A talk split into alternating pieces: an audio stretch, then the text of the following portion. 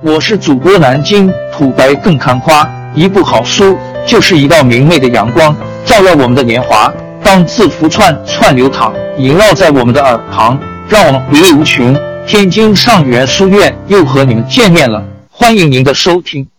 中国正在重置其经济底层逻辑。导读：摩根士丹利，我们正站在中国经济和资本市场一个重要的转折点上。新目标带来的经济底层逻辑的重置，以对互联网巨头监管为标志。中国正在转换经济发展的底层逻辑，从增速优先转向兼顾公平。对于部分高垄断进而带来高 ROE 行业可能有影响。北京正在将其监管优先顺序转向在增长、可持续性、改善社会。不均衡，维护各项安全之间求得平衡，这将会让经济利益的划分更多转向劳动者，降低企业盈利。我们认为这将带来长久和深远的市场影响。零幺，新目标带来的监管底层逻辑的重置，我们正站在中国经济和资本市场一个重要的转折点上，在经过数十年消除绝对贫困的努力后。北京正在将其监管优先级进行调整，更加关心可持续性、社会公平、数据安全和自主可控。中国对于金融科技、大科技巨头、课后教育、数字货币以及碳排放的限制升级，正是这次逻辑重置的体现。经济方面的影响，在新的逻辑范式下，中国似乎正在尝试。将经济利益分配向劳动者倾斜，这将会带来企业盈利占比的下降。我们看到和社会不平衡、经济可持续性以及数据和网络安全相关的行业政策风险可能上行，而高端制造、科技自主可控以及清洁能源有政策利好的支撑。我们仍然严密监控可能的过度监管风险。同时也关注可能的反转信号，包括例如在港科技企业 IPO、平台型企业雇员福利问题解决的清晰信号，或者有分量的政策制定者 （Top Policy Maker） 的讲话。投资方面的影响，我们预计这次重置对于中国权益市场的估值和 ERP 会带来长久和深远的影响。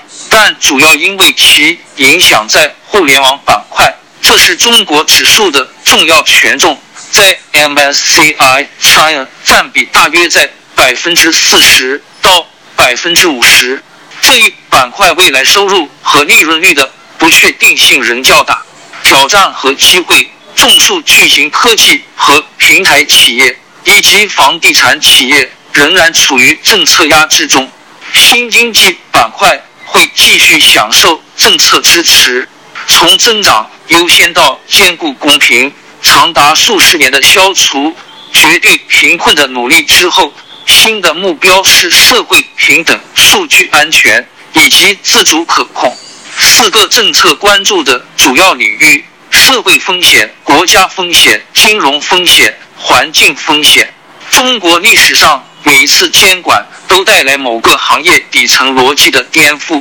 采掘、乳制品、酒、跨境投资、游戏、医药以及这次的互联网。过去历次监管带来的行业震荡，可能需要观察的风险点包括过度监管带来的市场震荡、政策协调不足、政策沟通不足，以及最终可能对生产力的拖累。可以观察的事件解决路标。对中国权益指数的影响，主要在 MSCI China 互联网占比百分之四十七。我们相信近期的监管收紧反映了中国底层逻辑的改变，并不只是针对互联网巨头。在过去十年中，北京的核心目标是保持双位数的收入增速，并消除绝对贫困，给予经济增速。以最高权重，可是同时也带来了巨大的社会不均衡，这促使本届政府转向共同富裕 （Getting Rich Together, Common Prosperity） 作为新的发展目标，并将包括社会平衡、供应链可控、数据安全等引入了新的政府 KPI。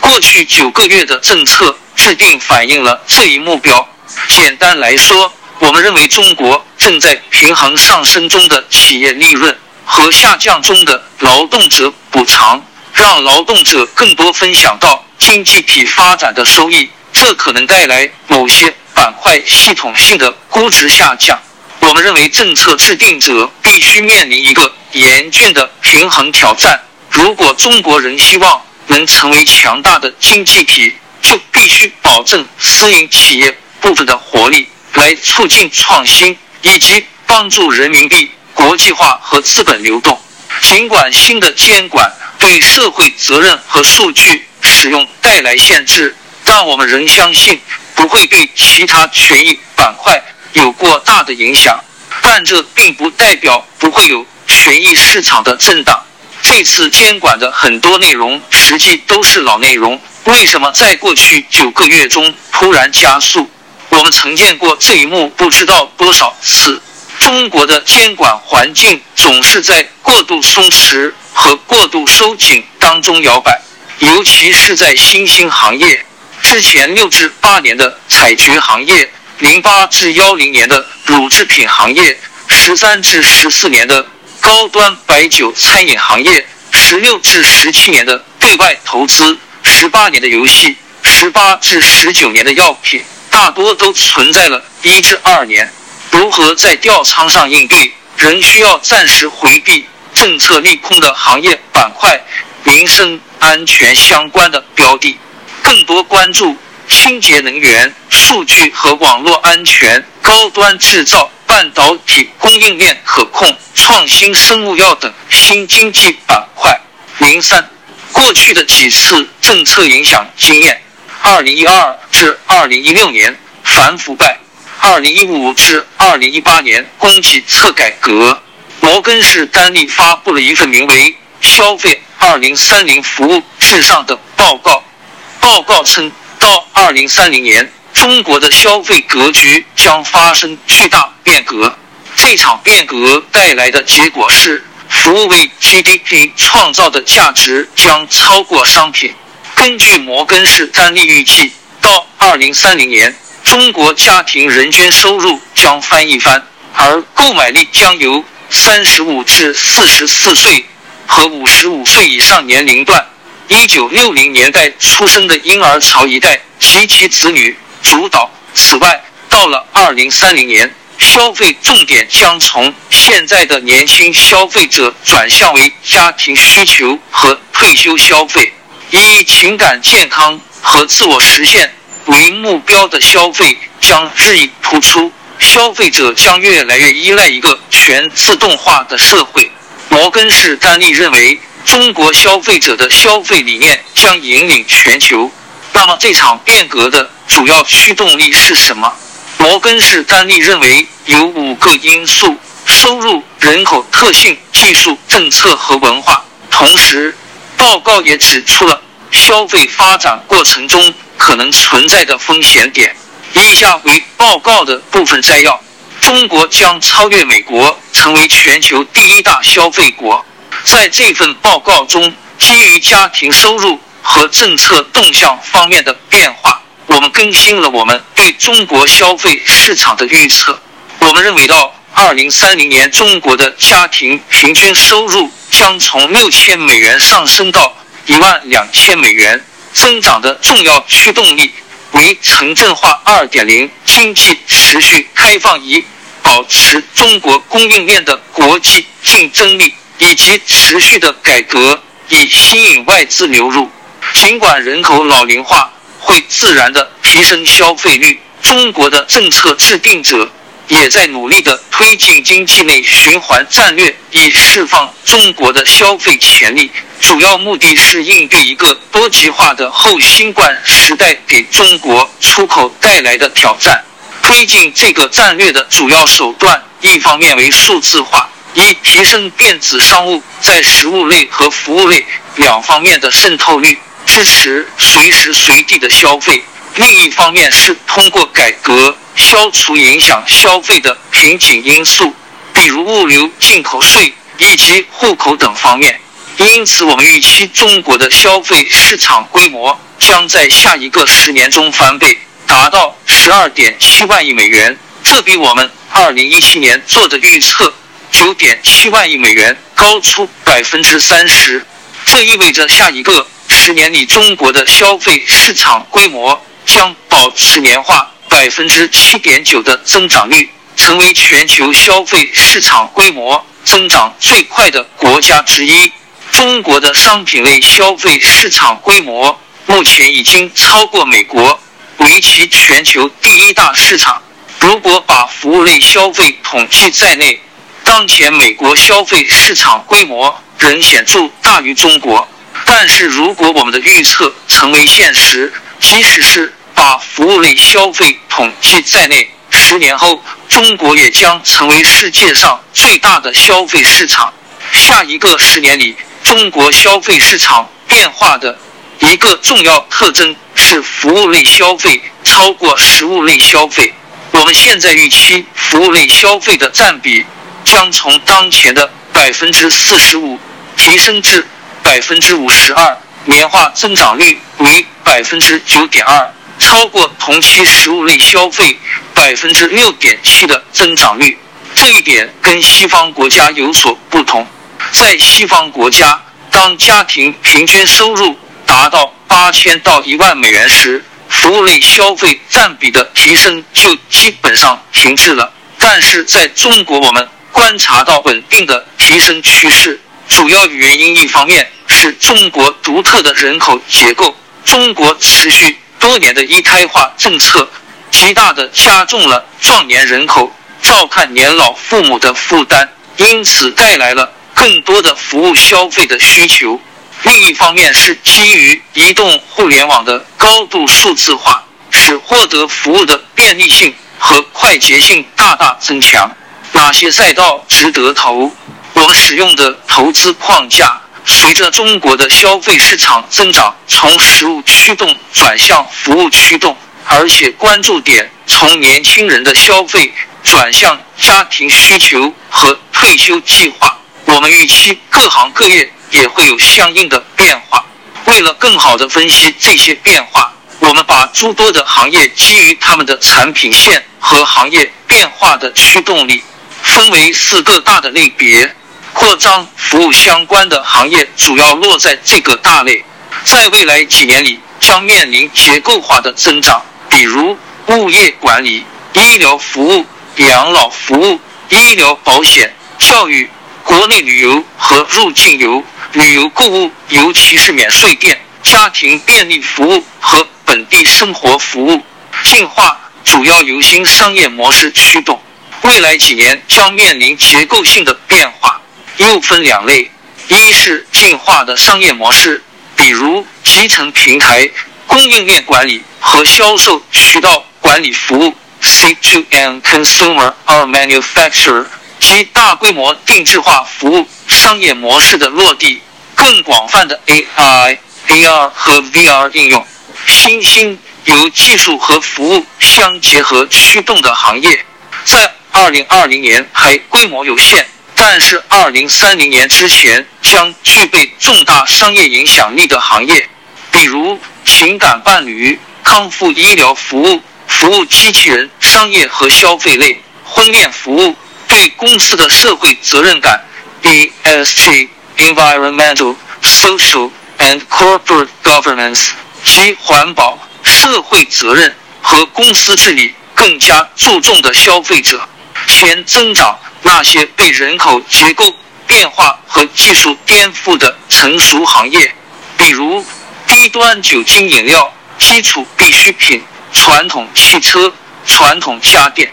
以上基于对下一个十年的展望做出的对诸多行业的分类，为我们的自上而下的选股方法论打下了基础。下面我们把这个分类体系进一步细化，把每个大类里的公司通过四个要素维度来分析，以构成我们针对个股进行研究的框架。这四要素分别是品牌、渠道、技术和服务。有了这个框架，我们就可以对一家公司在行业内的竞争力进行研究。投资结论：我们预期机构化的服务教育、集成平台、医疗保健、养老服务、医疗保险、供应链管理、智慧生活、数字化物业管理、智能家居和电动汽车、生活体验增强服务产品、情感伴侣类，比如宠物、玩具。康复医疗服务、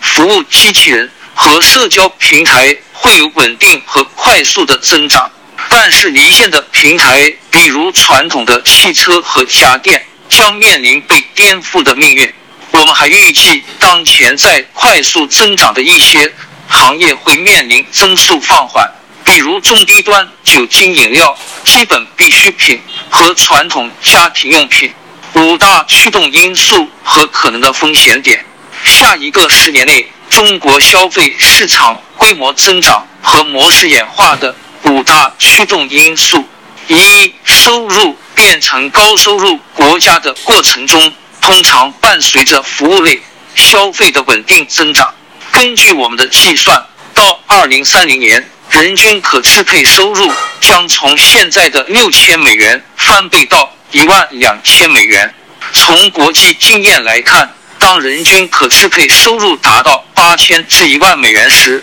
服务消费的份额会稳定增长。未来十年中，中国服务消费的年均复合增长率有望达到九百分之二，超过商品消费的百分之六点七。该趋势可能与以下两个因素有关：一、二胎全面开放之前。中国的计划生育政策导致人口老龄化加剧，增加了高龄人口的护理负担。如今，这一现象很可能会转化成为更多的服务消费需求。二，二零二零年的新冠疫情促使公众对大数据等技术的认知度进一步加深，这一年可能成为技术大规模使用的拐点，而伴随着基础技术的广泛应用。服务的门槛也会不断降低。二、人口特性最重要的世代转换发生在二至三年内。过去几十年，中国人口政策的变化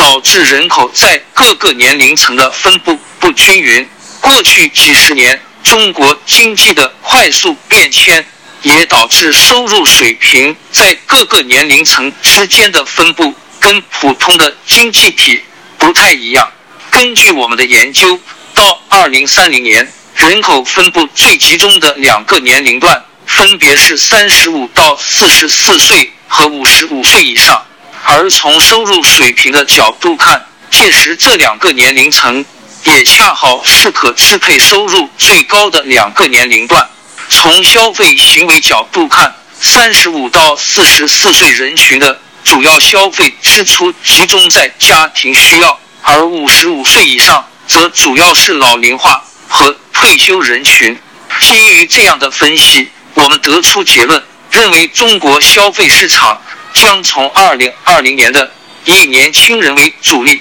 过渡到二零三零年的以家庭需求和退休计划为主力的形态。三、技术中国独特的消费增长路径。数字化也能从另一个角度。有力的支持中国将变成消费驱动的经济体这样一个结论。数字化在中国极高的渗透率，对 Top 公司的经营效率以及消费者和销售渠道之间的互动效率都有很大的提高。数字化也非常符合中国政府以超级智慧城市为目标的城镇化战略。这个战略希望用借助于五 G、云计算、大数据、物联网和人工智能这样一些数字技术，实现更快、更安全、更环保、更宜居的城市社区。具体的说，我们看到两种不同的促进消费的趋势：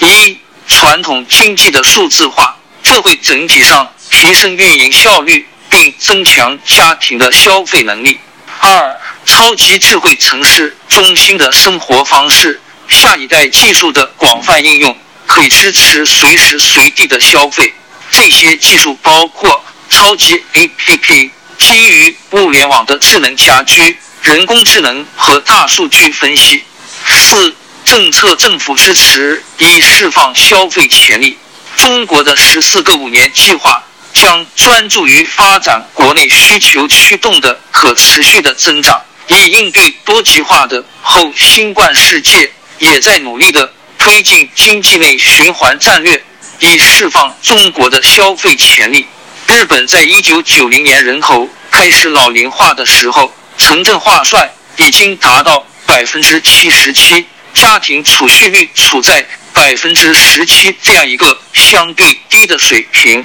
而中国目前的城镇化率只有百分之六十一，家庭储蓄率处在百分之三十五的较高水准。看起来可挖掘的消费潜力还非常巨大，所以我们预计在未来数年中会看到供给端和需求端都会有各种措施来消除消费瓶颈。供应端的措施包括提升新基建、升级高铁网络，为消费回岸提供便利；需求端的措施则包括提高社会福利的覆盖率。降低收入不平等，以及促进职业培训。文化来自于消费者价值观的影响。不同国家之间的文化差异可能是导致不同的消费行为的重要原因。买什么，在哪里买，甚至怎么买，中国的消费者和西方国家的消费者，甚至亚洲其他国家的消费者的行为都可能不懂。虽然全球化为当代中国的生活方式带来了很多西方元素，但是我们仍然可以看到，中国的消费者根植于中国独特的本地文化：一、非常看重家庭纽带，愿意为家庭成员提供相当大的金钱上的支持；二、消费的时候经常会有长远的目标；三、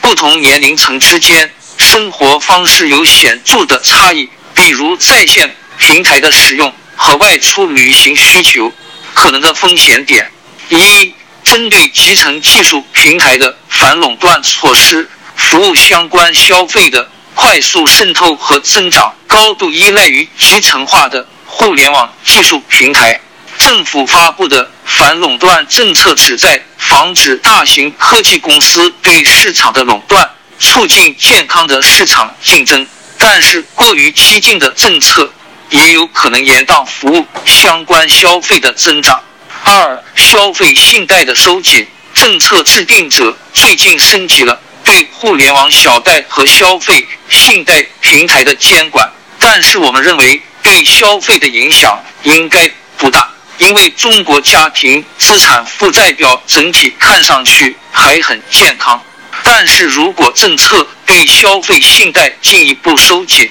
甚至影响到银行渠道的话，那可能会对消费的增长形成负面影响。三、相对迟缓的社会保障改革推进，我们相信更普遍和均匀的社保覆盖，尤其是在那些关键的都市圈里，会有效的降低人们为应对未来的不确定性而存起来的钱。从而促进消费，因此在这些方面的改革的推进，如果比预期要慢，则会影响消费潜力的释放。四、针对大数据的隐私顾虑，中国拥有的一大优势是在建设智慧城市过程中，在消费者数据收集方面面临较低的阻力。如果大众对数据隐私更加关注，或者国际间数据，监管协调机制面临升级，则会导致对基于大数据分析的诸多新技术在消费领域应用的限制。不过，在新冠疫情期间，个人定位技术和健康码的广泛应用，在一定程度上提高了大众对大数据应用的的接受度，因此降低了这方面的风险。五、无意中引发的社会问题。自动化和人工智能的广泛应用，可能会导致比预想的要严重的失业问题，尤其是在建筑和低附加值制造领域。当然，我们相信职业培训和快速增长的服务可以解决一部分问题。但是如果高科技的应用过快，失业导致的社会摩擦仍然有抑制消费增长的王朝更迭，江山易主，世事山河都会变迁。其实我们无需不辞辛劳去追寻什么永远，活在当下，做每一件自己想做的事，去每一座和自己有缘的城市，看每一道动人心肠的风景，珍惜每一个擦肩的路人。纵算经历颠沛。尝尽苦楚也无怨悔，感谢您的收听，朋友们，让我们下期再见。